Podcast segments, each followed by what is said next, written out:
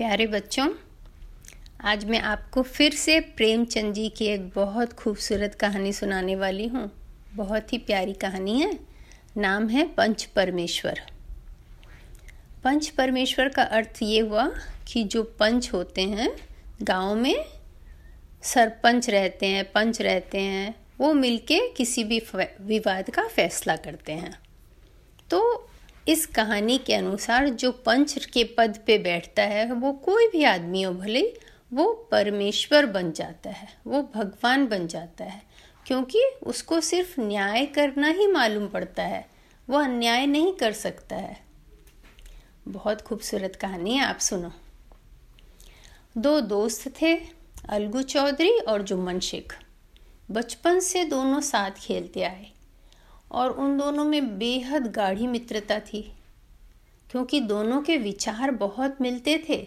जो ये सोचता था वही बात इसे भी अच्छी लगती थी, तो दोनों बड़े अच्छे दोस्त थे।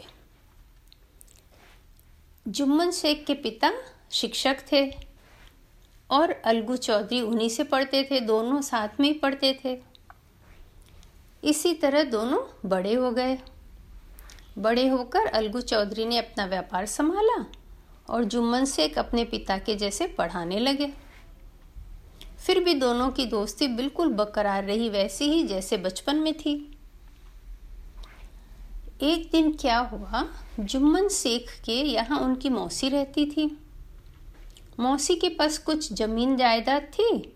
जुम्मन शेख ने कहा, मौसी अगर आप ये ज़मीन जायदाद हमारे नाम लिख देंगी तो आप इतनी बूढ़ी हो गई हैं, आपसे अपना काम होता नहीं है, तो हम लोग आपकी देखभाल कर लेंगे। तो मौसी ने कहा ठीक है। मौसी ने अपनी ज़मीन जुम्मन शेख के नाम लिख दी। एक साल तक तो जुम्मन शेख की पत्नी ने मौसी का बहुत ध्यान रखा। उसके बाद उसे अच्छा नहीं लगता था मौसी का रहना। उसे लग रहा था कि मौसी पता नहीं और कितने दिन जिएंगी, मैं कब तक इनका ख्याल रखूंगी। और वो मौसी को जब खाना खिलाने जाती तो कुछ ना कुछ कड़वी बातें कह देती थी। मौसी बड़ी दुखी होती थी। मौसी एक दिन जुम्मन शेख से बोली कि देखो बेटा, मुझे कुछ महीना के खर्च चलाने के पैसे दे दो, मैं उसी से अपना काम चला लिया करूँगी। तो जुम्मन शेख बिगड़ गए। उन्होंने कहा, इतना पैसा थोड़ी मिला था आपका ज़मीन बेचकर कि मैं आपको महीना का खर्च चलाने के लिए पैसे दूं। मौसी को ये बात अच्छी नहीं लगी, क्योंकि उन्हें समझ में आ गया था कि ये जो बोल रहे हैं वो सही नहीं है। तो मौसी ने सोचा कोई कुछ तो करना पड़ेगा, वरना रोज़ ऐसे ही गाली खा खा कर खाना खाना नहीं अच्छा लगता है। तो वो गांव के सब लोगों के घर घर जा जा कर बोलने लगी कि मैं पंच बुलाना चाहती हूँ, मेरा फैसला करो, आप लोग आओ। ऐसे करके सबसे बातें करके फिर अलगू चौधरी के भी घर गई। अलगू चौधरी को भी बोली कि मैं पंच बुला रही हूँ, आप लोग भी आ, आपको भी आना है।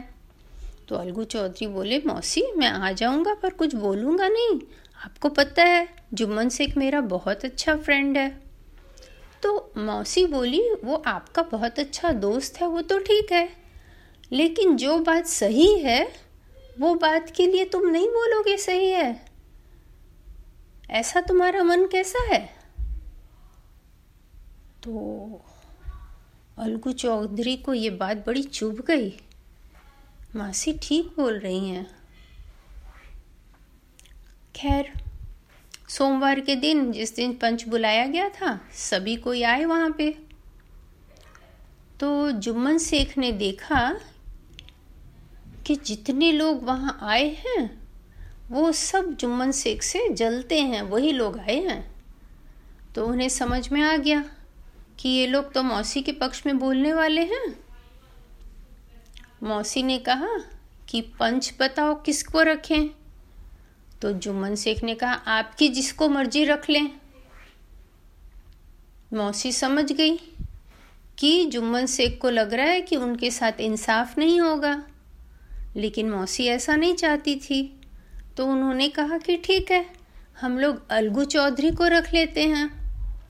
तो जुम्मन शेख एकदम खुश हो गए कि वाह, मेरा दोस्त है, मेरे तो हमेशा पक्ष में ही बोलेगा। और फिर पंच का कार्रवाई शुरू हुआ। तो अलगू चौधरी जो है जुम्मन शेख से सब बातें पूछने लगे कि तुम्हारे पास जो ज़मीन था उसको कितना पैसा मिला, कब से मौसी रहती हैं और तुम लोग क्या करते हो मौसी के संग, और अब कितना बचा है, ऐसे करके सब बहुत सारी सब सारी बातें पूछने लगे। जुम्मन शेख बिल्कुल परेशान हो गए कि अलगू चौधरी को आज क्या हो गया है। और बाद में अलगू चौधरी ने ये फैसला सुनाया कि बाकी दूसरे पंचों के साथ मिलकर, पांच पंच थे, कि मौसी को माहवार मिलना चाहिए। तो जुम्मन शेख बिल्कुल गुस्सा हो गया, बहुत गुस्सा, और उसकी पूरी दोस्ती अलगू चौधरी से ख़त्म हो गई। बस दोनों मिलते थे तो हाय हेलो नमस्ते ऐसे ही कर लेते थे, पर मन से उनकी दोस्ती पूरी ख़त्म हो गई थी। थोड़े दिन बाद, कुछ महीने बाद, अब क्या हुआ मालूम है? अलगू चौधरी ने दो बड़ी सुंदर बैल खरीद के लाए थे और उनसे अपना खेत जोतता था। पर अचानक उसमें से एक बैल बीमार पड़ के मर गया। अलगू चौधरी को विश्वास ही नहीं हुआ, ऐसा कैसे हो सकता है, जरूर किसी ने इसको जहर दिया है, हो सकता है जुम्मन शेख ने दिया हो। वो बहुत गुस्सा हो रहा था, पर वो क्या कर सकता था। अब एक बैल उसके कोई काम की नहीं थी, दूसरा बैल ऐसा मिल नहीं रहा था, तो उसने सोचा चलो इसे बेच देते हैं। तो उसने बैल को बेचने के लिए भेज दिया। तो उसी गांव में एक साहू रहते थे, उसने कहा ठीक है, मैं बैल को खरीद लूँगा। उनको बैल को देखकर बहुत लालच आया, इतना सुंदर बैल है, इससे तो मैं शहर से तीन तीन बार सामान ला सकता हूँ और बेचने के लिए बहुत सामान हो जाएगा मेरे पास, मैं जल्दी धनी बन जाऊँगा। तो ठीक है, उन्होंने कहा एक महीना ख़त्म होने के बाद पैसा दूंगा, और डेढ़ सौ रुपया में बात पक्की हो गई। तो अलगू चौधरी देखे कि और तो कोई ख़रीदने वाला है नहीं, तो वो इस बात को मान गए कि भाई एक महीना बाद पैसा मिलेगा। इधर साहू ने क्या किया, उस बैल को इतनी निर्दयता से बार बार बार बार वजन उठा उठा के दौड़ाने लगे, शहर से गांव, शहर से गांव, और फिर और आके और दूसरे काम में कहीं लगा देते। तो वो बेचारे बैल को पूरा पेट भर खाना भी नहीं देते, आराम करने भी नहीं देते। तो धीरे धीरे वो अच्छा सुंदर बैल दुबला होता गया होता गया होता गया और बिल्कुल लकड़ी जैसे हो गया एक महीना के अंदर में। अब क्या हुआ कि एक दिन साहू ने उसके पीठ में बहुत बोझ रखा। ये चौथी बार था जब वो उसको गांव से शहर की ओर लेके जा रहा था, तो बैल से चला ही नहीं जा रहा था।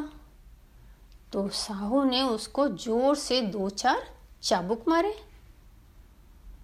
तो बैल जो है वहीं पर गिर पड़ा और फिर कभी उठा ही नहीं, क्योंकि वो तो मर गया था।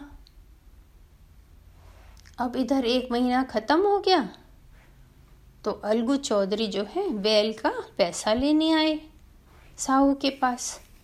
तो साहू ने कहा कौन चीज़ का पैसा, तुम्हारा बैल तो मर गया, मुझे ऐसा ही बेकार बैल तुमने दे दिया था, मैं कोई पैसा नहीं दूंगा।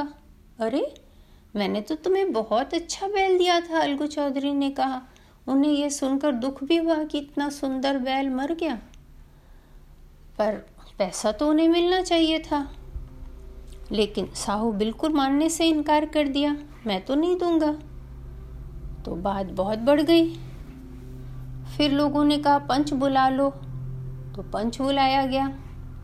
गांव के सभी लोग आए उसमें पंच चुनना पड़ता है कि आप किसको पंच बनाएंगे। तो वो साहू बहुत चालाक था, उसने जुम्मन शेख को पंच बना दिया। बाकी लोगों के साथ जुम्मन शेख को बैठ के फैसला करना था।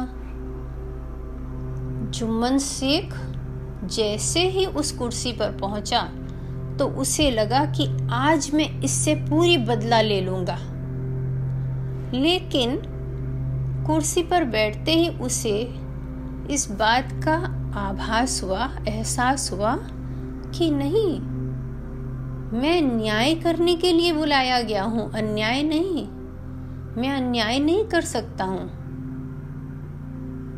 तब उसने दोनों की पूरी बात ध्यान से सुनी और ये फैसला दिया कि अलगू चौधरी को भैंस के लिए साहू को पैसे देने पड़ेंगे।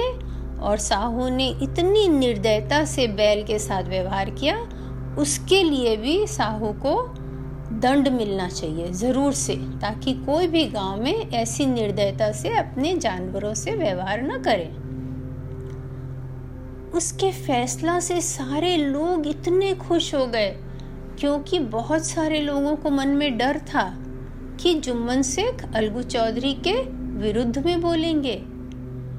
और जैसे ही फैसला से सब खुश हो गए, बहुत खुश हो गए, तब जुम्मन शेख अलगू चौधरी के पास आया और उसको गले लगाकर बोला, आज मैं समझ गया कि पंच परमेश्वर होता है।